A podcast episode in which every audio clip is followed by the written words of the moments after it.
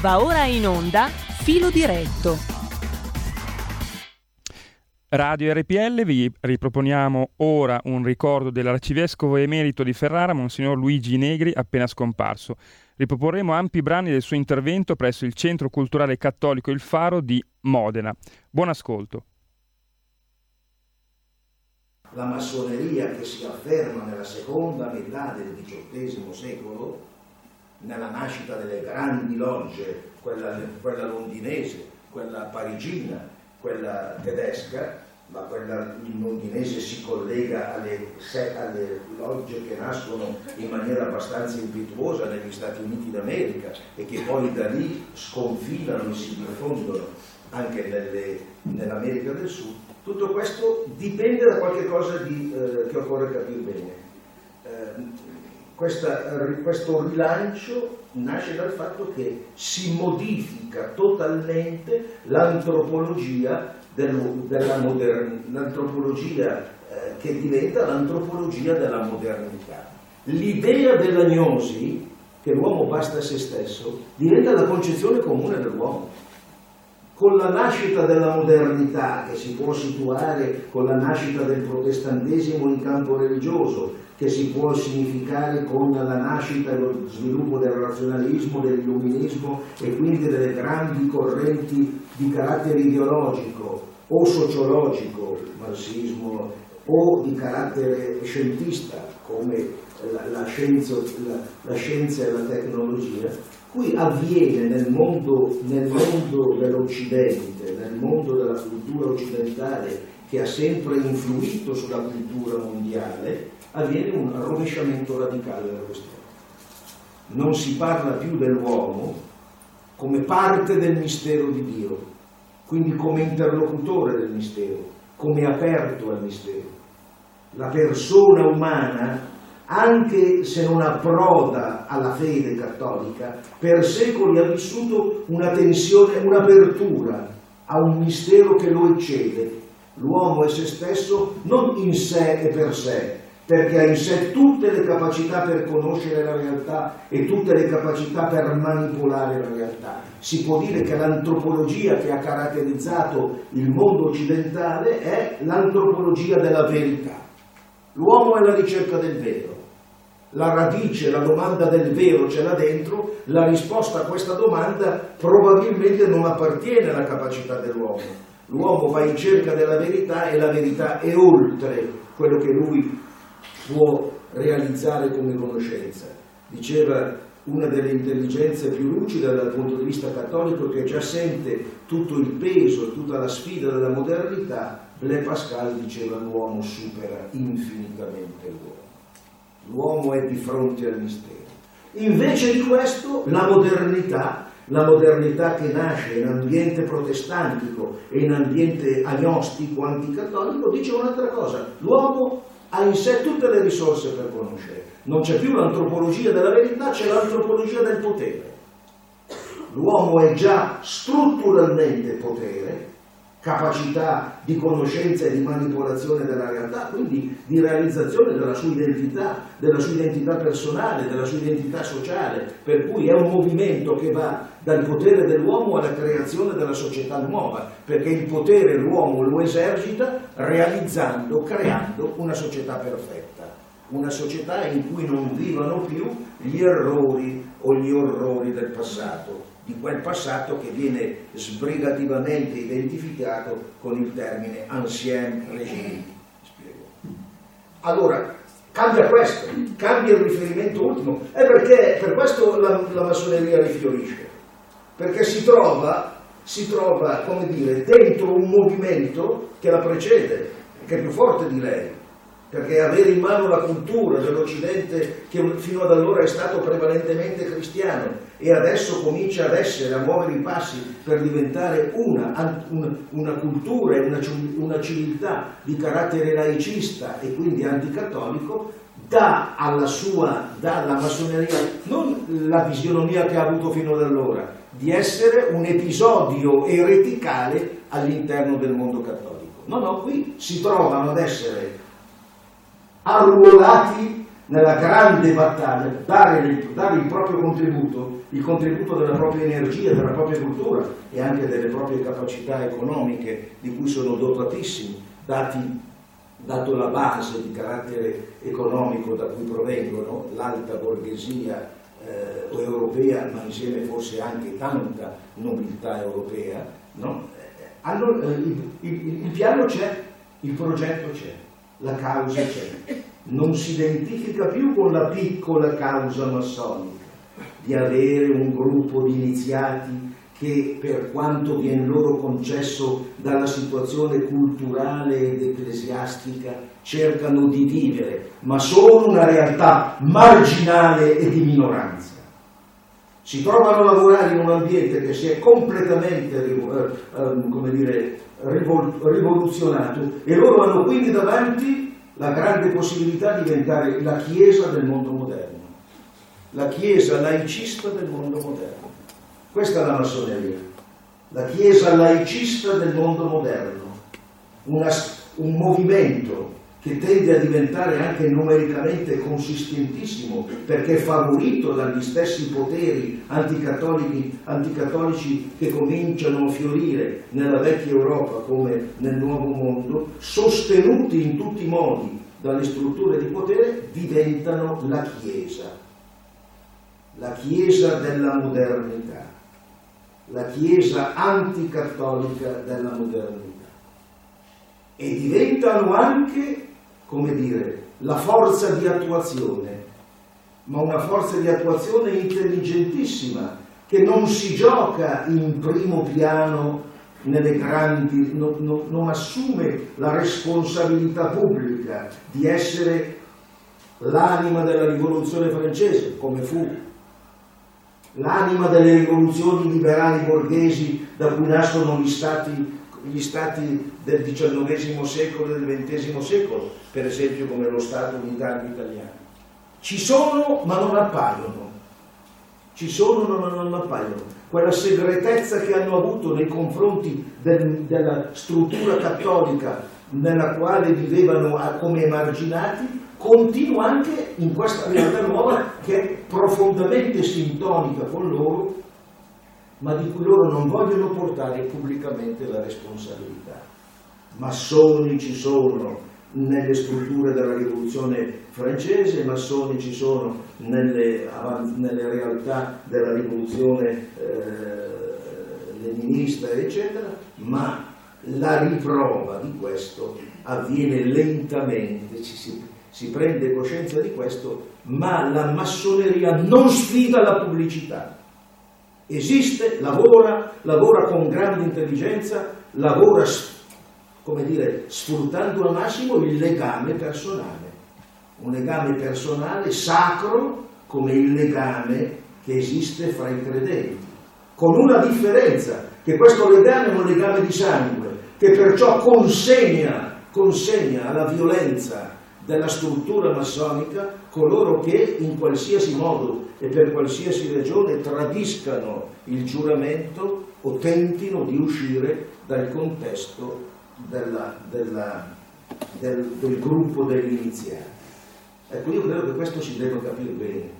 Ci sono state condizioni di modificazione della struttura antropologica e culturale e quindi religiosa dell'Europa che ha consentito a questi di trovarsi dalla parte giusta, di trovarsi dalla parte giusta e quindi di poter influire in maniera determinante sulla creazione del mondo moderno, che è un mondo sostanzialmente anticattolico.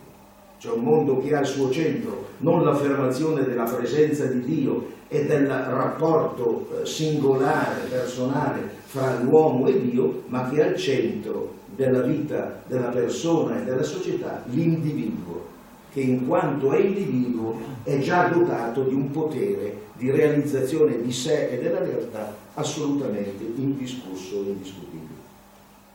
Questo io credo che sia una, una cosa importantissima Una cosa importantissima. La loro fortuna sta nel fatto che si è modificato in senso favorevole il tessuto della vita culturale e sociale dell'Europa che ha costituito da quel momento l'ambito in cui loro hanno potuto essere presenti, hanno potuto realizzare al massimo la loro straordinaria efficacia.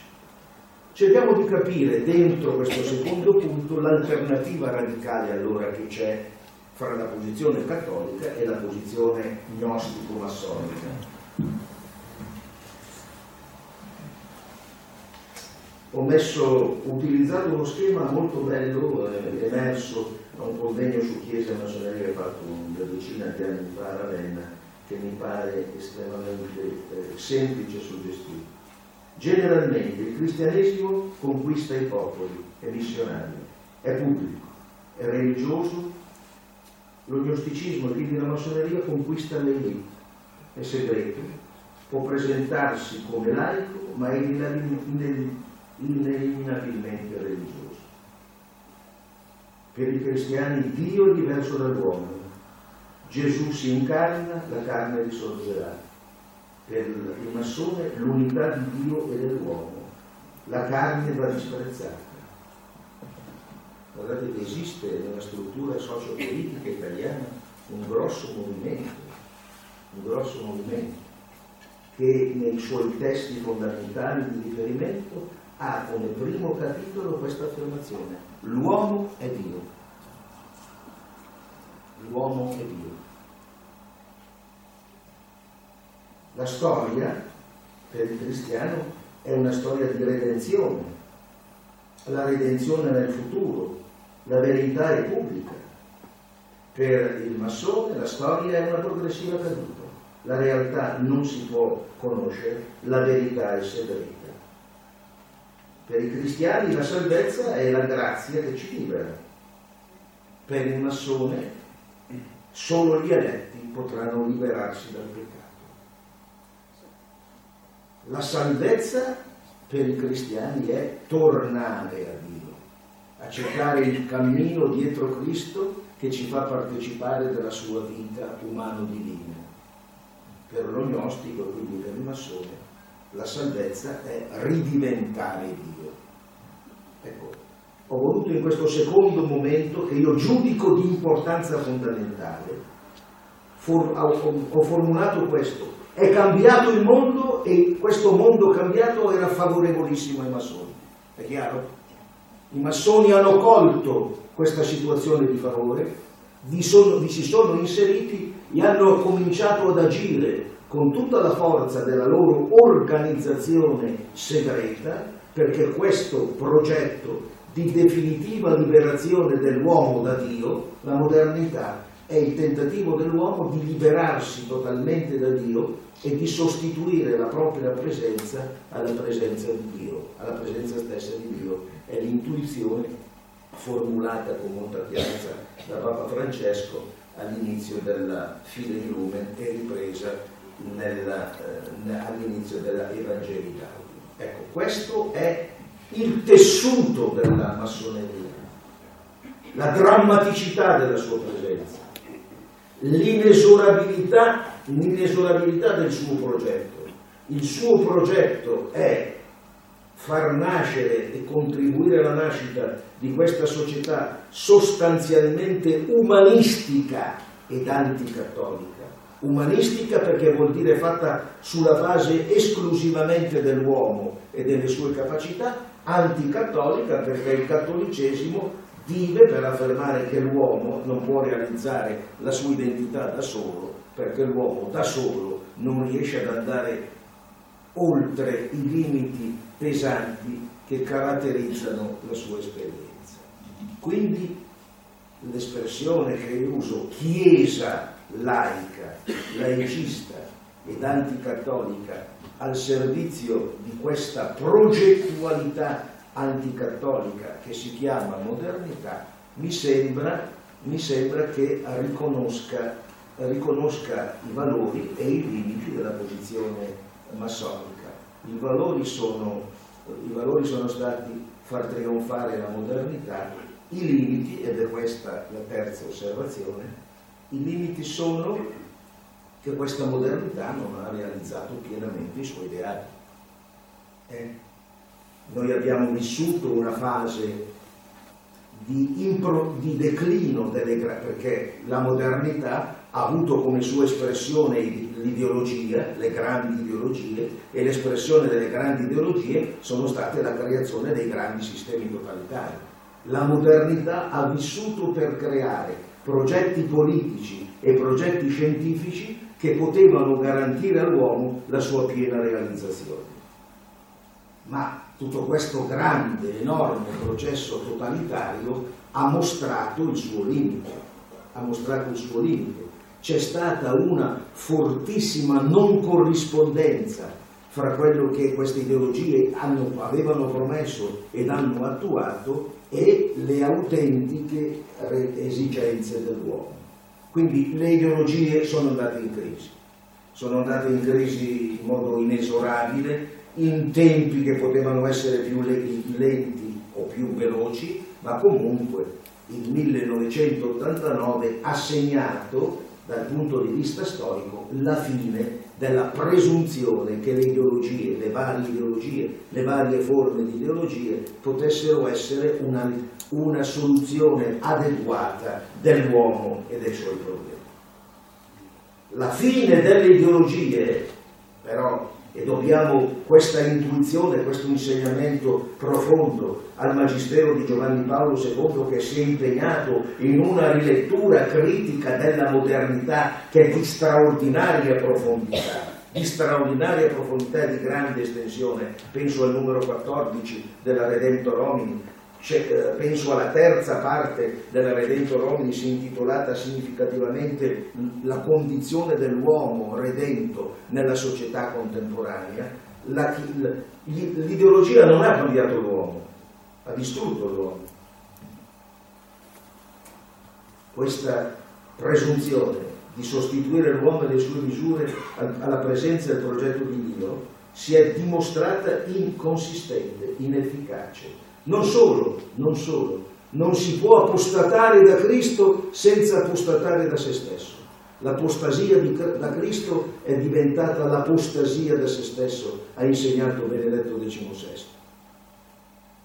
L'uomo abbandonato alla presunzione che la sua intelligenza e la sua volontà siano in grado di realizzare pienamente la sua umanità, è un uomo che non si conosce più è un uomo che ha perso il senso della sua obiettiva esistenza, è l'uomo che ha perso il senso della sua dignità di essere, di essere una realtà libera, pensante e libera. È un uomo che rischia di essere incapsulato dentro un progetto che lo precede e che lo tritura e lo tritura negandogli addirittura in, in moltissimi casi la stessa possibilità dell'esistenza fisica. Il nemico del regime non ha più neanche diritto all'esistenza fisica. Il nemico è da abbattere in tutti i modi, anche fisicamente. Per questo credo il più acuto e il più intelligente dei pensatori, dei, dei filosofi dell'Occidente, Robert Conquest, ha definito il XX secolo, che è il, il secolo delle ideologie, il secolo delle idee assassine. Milioni e milioni di uomini privati della loro dignità, della loro esistenza e della loro dignità perché per qualsiasi motivo intendessero non hanno detto di sì, non hanno aderito all'ideologia. E le, le due forme di, di ideologia, il pensiero e la dottrina sociale della Chiesa li ha fissati con molta chiarezza, dal Magistero di Pio IX in poi soprattutto attraverso il grande contributo che la dottrina sociale della Chiesa ha dato il Papa Pio XII. La, la prima forma di oppressione dell'uomo è stata l'ideologia sociologica. Prima c'è la società e poi c'è l'uomo. E possedere le leggi della società e cambiare la società è l'unica strada per cambiare l'uomo. Cambiate la società cambiate le leggi della società, da Marx in poi ha voluto dire cambiate le leggi economiche della società e cambierete l'uomo. Nasce l'uomo sovietico, nasce l'uomo nazista, nasce l'uomo, eh, come dire, eh, del, del, moralismo occidentale che si fa con le sue mani, che si fa eh, da, da solo. la manipolazione, l'ideologia sociologica, l'ideologia scientista. Per questo nella Gaudium Spes, in un brano che non viene spesso citato, che non era citato spesso, ma che Giovanni Paolo II ha citato decine di volte, i padri del concilio nel Gaudium Spes dicono una società senza Dio comporta troppo spesso che l'uomo diventi cittadino anonimo della città umana o pezzo di materia. Manipolazione sociologica, ideologica nel senso sociale o manipolazione nel senso tecnoscientifico. Ecco questo, allora, eh, per un certo aspetto si può dire che la massoneria ci si aspetterebbe che fosse travolta da questo fallimento, da questo fallimento, questo fallimento delle ideologie che alla Con te ovunque RPL la tua radio. Scarica l'applicazione per smartphone o tablet dal tuo store o dal sito radiorpl.it. Cosa aspetti?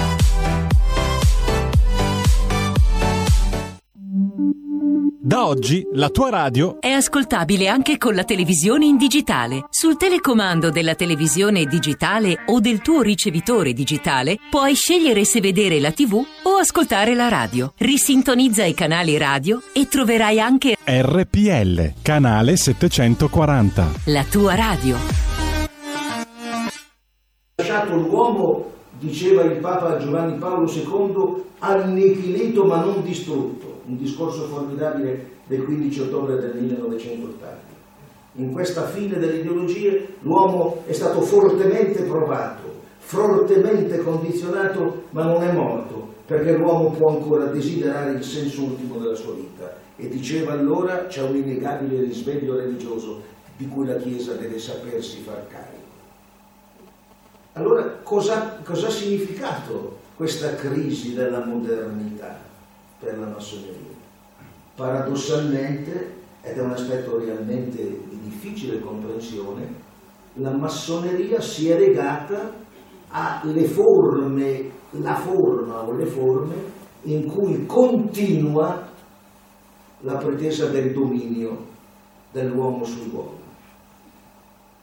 La massoneria si è legata al grande capitale universale, si è legata alla struttura di dominio dell'economia che non è più l'economia del paese, che non è più l'economia della nazione, che non è più neanche l'economia dell'Europa, ma è quella economia della globalizzazione nella quale si entra giocando le proprie energie le proprie risorse al servizio di quel potere economico universale segreto che esiste e che condiziona la vita dei piccoli paesi del Montefeltro, mi viene in mente quando ero là, come le grandi megalopoli dell'Europa, dell'America Latina o dell'Oriente o dell'Oriente asiatico.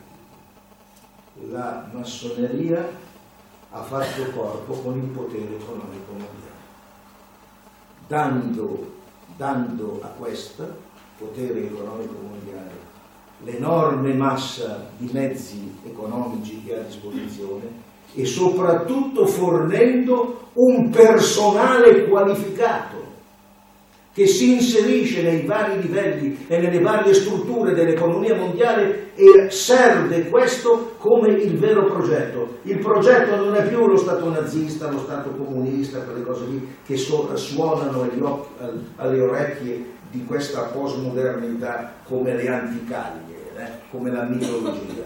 L'unico progetto è che l'economia domini il mondo, che l'economia domini il mondo e che l'economia che domina il mondo sappia così manipolare i poteri politici nazionali e internazionali in modo che la politica non offra obiezioni a questo progetto universale. Non solo, meglio sarebbe che servisse queste, queste, questo obiettivo, ma quantomeno che la politica a livello nazionale o internazionale non obietti a questa inesorabile occupazione da parte dell'economia dell'economia mondiale di tutti gli spazi e di tutti gli ambiti di rapporto nella vita sociale, politica, nazionale ed internazionale. Quindi paradossalmente, ma la vita è fatta, la storia è fatta anche di paradossi, e nei paradossi si rivela la natura profonda degli eventi e delle forze che entrano negli eventi. Paradossalmente ci si aspettava che morisse come un po' è morta la modernità, e che quindi, come dire, in questa incertezza dell'intelligenza, del cuore, delle soluzioni, dei progetti, noi in Italia abbiamo avuto la stagione un po' patetica dei, dei pensatori che dicevano di essere espressione del pensiero debole, mi spiego, qua perché non c'era più nessun, nessuna, nessuna condizione, eccetera, e invece questa modificazione che ha fatto diventare vincente l'economicismo. E leggete la terza e la quarta parte della Evangelicalium di, eh, di Papa Francesco. No al potere del denaro, no al potere di un'economia che non... Cioè, noi ci troviamo di fronte... Oggi il volto, il volto del mondo, che, di quel mondo che non è tornato a Dio, come molto mondo dopo la modernità, ha riscoperto le vie e i sentieri di una nuova ripresa religiosa la stragrande maggioranza del mondo in cui viviamo non ha accettato la sfida, tornate a me ed io tornerò a voi, la grande sfida che il Signore Dio ha lanciato periodicamente al suo popolo, soprattutto quando era tentato di andare via da lui e di sostituirlo con gli idoli. Questo mondo che ha rifiutato oggi è infinitamente più forte e più compatto di qualche secolo fa, perché è unificato da un progetto che sembra invincibile, l'economia sopra ogni altra cosa, l'economia come criterio dei criteri personali e sociali, l'economia come criterio della vita, per, della vita sociale, per cui in una vita dominata dall'economicismo non c'è, non c'è più spazio per la gratuità, la gratuità dell'amore, la gratuità della dedizione non c'è più spazio per l'impegno gratuito dell'uomo e, e, per la donna e viceversa, non c'è più spazio per la paternità e la maternità. Ecco perché questo, a questo, il nemico di questo economicismo universale è la Chiesa e la famiglia. E la distruzione contemporanea di Chiesa e di famiglia, la Chiesa ridotta tutto sommato a una serie di pratiche superstiziose del passato, e la famiglia negata nella sua identità. E identificata con altre forme deviate, patologiche, sul piano psicologico, sul piano morale, per cui tutte le, tutte le coppie sono famiglie, tutte e non solo le coppie, anche realtà più vaste della coppia. Tutto questo serve a garantire che l'economia non sarà più messa in difficoltà perché l'economia è messa in difficoltà soltanto, l'economicismo, non l'economia, perché l'economia è una dimensione fondamentale della vita umana personale e sociale. L'economicismo invece è il funzionamento dell'economia come unico ideale della vita personale e storica. Allora, in questo, in questo certamente la massoneria sta giocando quella che ritiene essere l'ultima battaglia contro la Chiesa se si realizzano questa serie di progetti che sono rigorosamente fissati e rigorosamente perseguiti, che vanno dall'indottrinamento dei bambini delle scuole materne secondo una logica per cui la sessualità è tutto sommato una preferenza e non deve essere più insegnata come un ideale o come un, delle differenze che devono essere, devono essere riconosciute e attuate. Tutto questo che va dal, dal, dal livello educativo al livello della, della ricerca intellettuale, dell'impostazione delle scuole, delle università, ma soprattutto che avviene attraverso la soggezione del mass media. I mass media sono primi, le prime strutture al servizio di questo economicismo esagerato che non riconosce nessuna regola oltre sé, nessuna legge oltre sé e soprattutto che persegue, che persegue in maniera radicale e impietosa l'affermazione che l'economia è il valore universale e fonte di un progetto universale. Questa è la situazione attuale. Vorrei fare, prima di concludere, un'altra notazione la, straordinaria esperienza intellettuale e morale a cui la massoneria può fare riferimento, che è l'esperienza della grande cultura europea. La cultura europea è una cultura straordinaria. Quando il Papa Benedetto formulò l'immagine della cultura occidentale nel grande e infelice discorso di Regensburg, infelice perché fu manipolato dai mezzi della comunicazione sociale e un particolare in riferimento al musulmanesimo divenne la questione delle questioni. Il Papa disse noi, l'Occidente presenta al mondo oggi la grande tradizione del domandare greco, della ricerca del senso, la grande tradizione del profetismo ebraico, è il profetismo che tiene aperto l'ebraismo all'avvento del Messia, perché impedisce qualsiasi identificazione del Messia, del mistero, con una particolare formulazione. Il profeta dice sempre che il Messia è oltre ogni immagine e, ogni, oltre, oltre ogni previsione e quindi oltre ogni capacità, il profetismo biblico la grande tradizione della fede cattolica che è la fede nella presenza di Cristo, Signore della vita e della morte, presente nel mistero del suo popolo che è la Chiesa. E poi il valore della libertà di coscienza laica, che certamente si è andata formulando in modo pesante e dialettico nell'ambito della cultura occidentale, ma che è diventato ben oltre le ideologie e contro le ideologie un valore sostanziale. Questa è la cultura che può governare il mondo. La massoneria porta questo nei circuiti, nei circuiti segreti della grande economia anglo-americana, della grande economia giapponese, della grande economia cinese.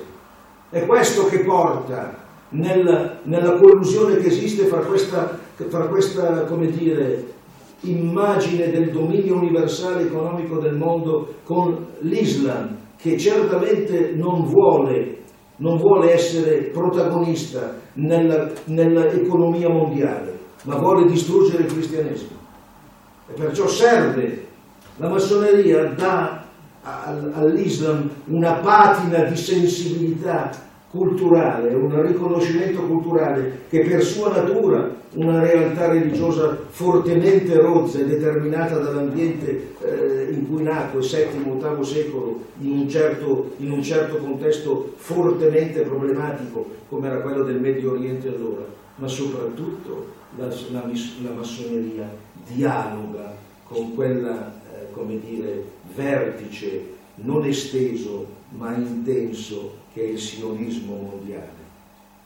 Il sionismo e l'Islam sono legati a questo grande progetto perché nel sionismo come nell'islamismo l'attacco al cattolicesimo è determinante, prioritario. Ecco, io credo che sia questo quello di cui dobbiamo renderci conto. Noi non possiamo dialogare se non a partire dalla, dalla coscienza della nostra identità, che in senso sostanziale è irriducibile alla idea e al, all'idea di fondo e al progetto culturale e sociale massonico che ho tentato di formularvi nelle scansioni storiche che ha avuto fino a quella attuale nella quale la massoneria anziché essere in declino è più forte, è più forte, più diffusa e più forte di prima. Noi non diciamo un no a priori. I cattolici e la Chiesa non devono mai dire un no a priori. La Chiesa deve, dire, deve porre una positività di vita, di coscienza, di vita etica, di espressione sociale, che mette a disposizione di tutti, che offre a tutti. È nella loro risposta alla nostra presenza che scaturisce l'atteggiamento che necessariamente dovremo avere.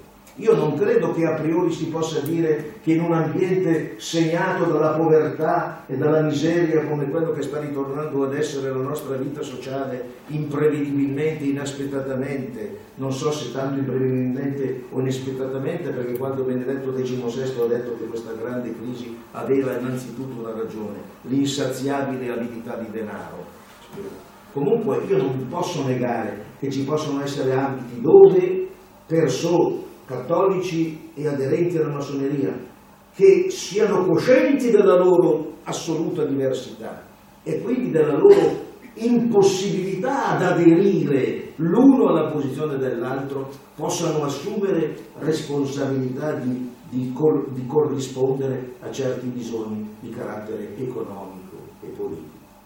Ma a queste condizioni, che il dialogo sia a partire dalla nostra identità, che il dialogo non sia la messa fra parentesi della nostra identità per accogliere progetti, indicazioni teoriche, indicazioni etiche e progetti che non hanno nessuna connessione con la nostra identità.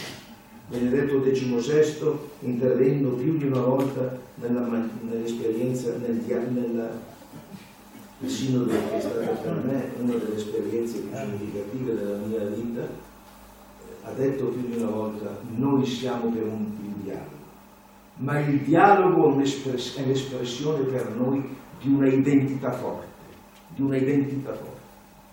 L'identità è forte non perché ha soldi, non perché ha potere, non perché ha connessioni con la vita sociopolitica. Una identità è forte se è cosciente pro- delle proprie ragioni.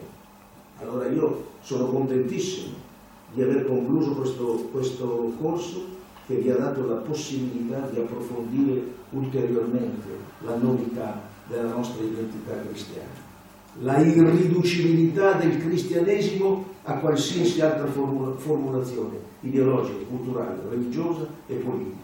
Forti di questa identità abbiamo percorso un tratto della storia, della storia della massoneria e avete incontrato alcuni nodi problematici che c'erano e rimangono attuali.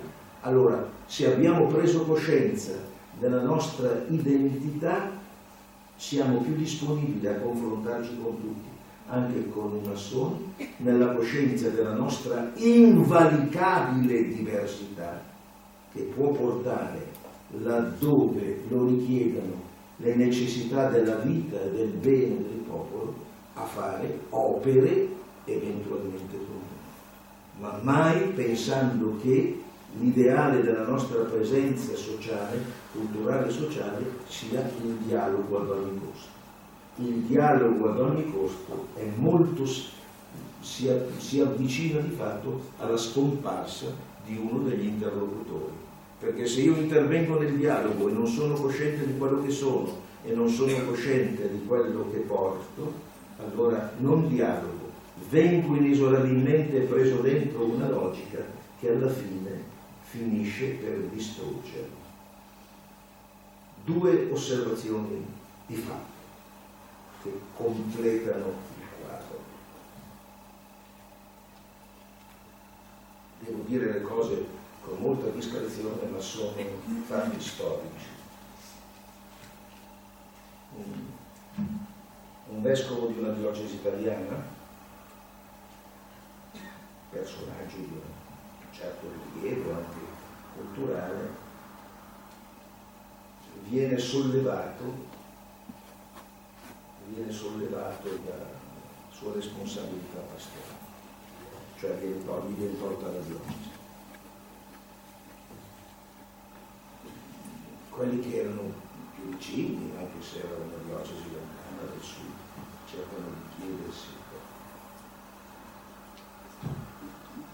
egli manda ad alcuni amici la fotocopia di tre pagine di una storia della massoneria nel sud, pubblicata più o meno nel tempo avviene questo, in cui in una pagina viene fatto oggetto di un fortissimo attacco da parte della massoneria che lo accusa di avere intralciato i progetti che la massoneria aveva nelle città della sua vita e viene aggiunto in, in nota che il capo della massoneria locale con sei mesi di anticipo ha detto in una riunione segreta non, abbiamo, non dobbiamo avere più paura di questo perché questo entro qualche mese va a casa non nel 1670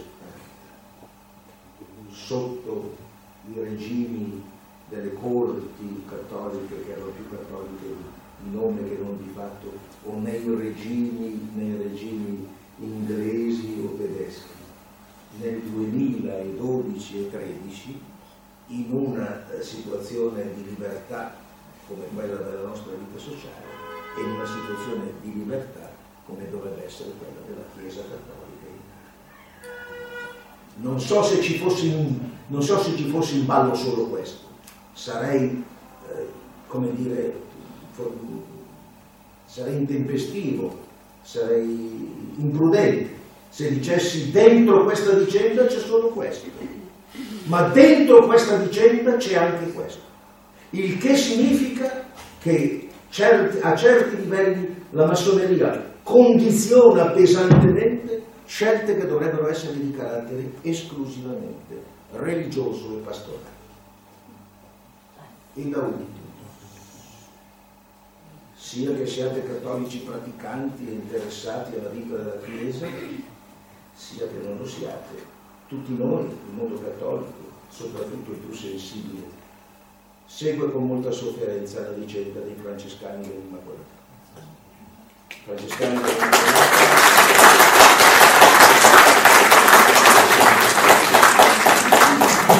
dell'Immacolata hanno dato una grande testimonianza in questi anni di una vera fedeltà al carisma francescano rinnovando forme di esperienze di presenza nel popolo che sono state ampiamente registrate con grande possibilità dalla vita della Chiesa.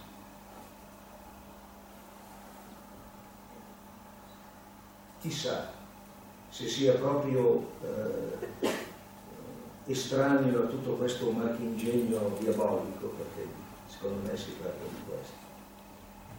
Soltanto che eh, determinante sia stata la loro fedeltà alla possibilità di eh, celebrare la Chiesa, di celebrare la Messa in rito antico, che peraltro è ciò che il Papa Benedetto XVI ha consentito a tutti quelli che volevano. Non l'ha imposta a nessuno, giustamente, ma non l'ha negata a nessuno. Mentre pare che questa fedeltà, questa fedeltà al, al veto sordo sia il, la, loro, la, loro, la, loro, colpa, che poi è una situazione straordinaria e in qualche modo incomprensibile, perché diventa motivo di accusa la fedeltà al Santo Padre. La fedeltà a ciò che il Santo Padre Benedetto XVI ha concesso a tutti diventa per alcuni un motivo di, di, di accusa. Ma non sarà che tra i, tra i francescani di Immacolata esiste questo Valesiano che voi avete conosciuto e che è certamente uno dei massimi esperti della massoneria oggi.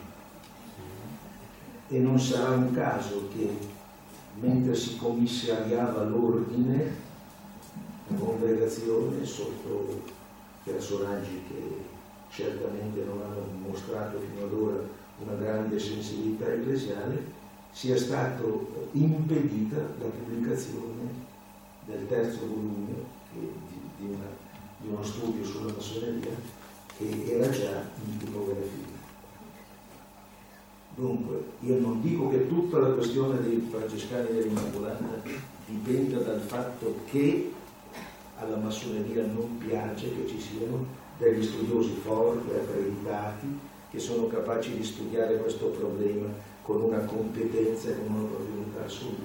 Però in questa vicenda, come in quella del nostro confratello meridionale, la massoneria non è tutto, ma è parte determinante. Grazie.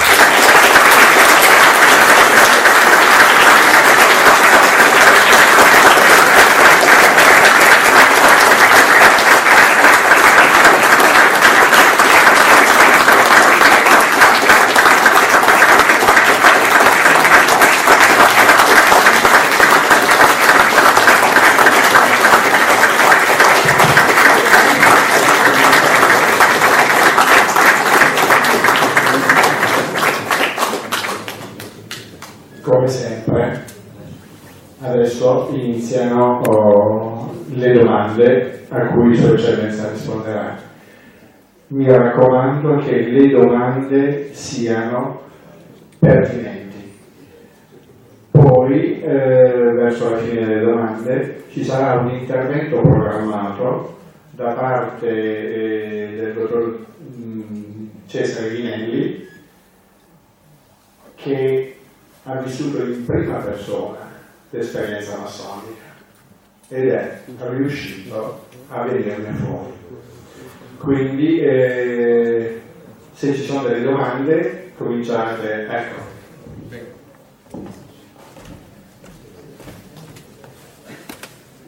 Domanda per finire. Ha citato quello che genericamente potrebbe essere l'ebraismo in due forme, ha parlato del profetismo ebraico in valenza positiva nel discorso di Benedetto XVI e poi parlato dei vertici sionisti in negativo.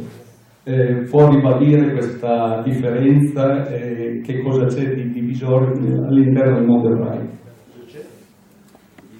Eh, il mondo ebraico non è un unico, lei ha citato in valenza positiva nel discorso di Benedetto XVI, in valenza negativa sul eh, mondialismo economicista. Ma non saprei più di quello che ho detto, cioè c'è una dialettica profonda nell'ebraismo da sempre e già ai tempi del Signore Gesù Cristo questa dialettica era, era presente fra chi insisteva sulla legge, sulla pratica della legge, sulla interpretazione della legge, sul confronto relativo all'interpretazione della legge attraverso le varie scuole. Gesù Cristo avrebbe potuto andare anche alla scuola rabbinica, perché era un, un ebreo del suo tempo, non è andato. Avrà pur voluto dire qualche cosa che non è andato, che non si è dottorato nell'interpretazione della legge ma ha parlato quasi esclusivamente dei profeti. Se provate a mettere in fila le citazioni dell'Antico Testamento nei discorsi di Gesù Cristo, la stragrande maggioranza, ma nell'ordine del 90% sono riferiti ai profeti. E la Chiesa ha, questa, ha riconosciuto questa preferenza del Signore perché ha introdotto nel credo della professione di fede della, della Chiesa Cattolica il riferimento al profetismo come alla cosa che più, fa, che più introduce alla conoscenza del mistero di Cristo. Ora, io non dico che eh, la legge e i profeti non abbiano un loro valore, credo che l'intuizione di Benedetto XVI sia profonda perché dice l'aspetto più mobile, religiosamente più mobile, meno tentato di ideologizzazione. L'interpretazione testuale, questo è così anche nella tradizione cattolica, fare del cristianesimo semplicemente un punto di riferimento di carattere, di, carattere, di, messaggio o fare del cristianesimo un, una struttura di carattere morale o moralistico facilmente irrigidisce il cattolicesimo. Fare del cattolicesimo come è Deus Caritas Est, l'incontro con Cristo e la sequela di Lui eh, impedisce questa ideologizzazione.